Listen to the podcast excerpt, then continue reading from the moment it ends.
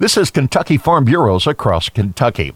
The COVID 19 pandemic is yet another challenge for the nation and one more hurdle for Kentucky farmers. Bill Johnson, president and CEO of Farm Credit Mid America, says the steady decline in farm income helped producers prepare for this obstacle. Folks have done a really nice job controlling costs, but also looking at their overall debt load and have made adjustments, have reduced some of their debt. And so from our customers, we still believe that they have very workable debt levels. National farm debt is climbing, and Johnson says producers are adapting to survive. So we are seeing some increase in requests for operating credit, but so far 2019 ended up being a little better year than we had anticipated. And so most of our customers are coming into this situation in a much better financial position than maybe we had anticipated a year ago. Johnson says some farmers may not find operating loans this year.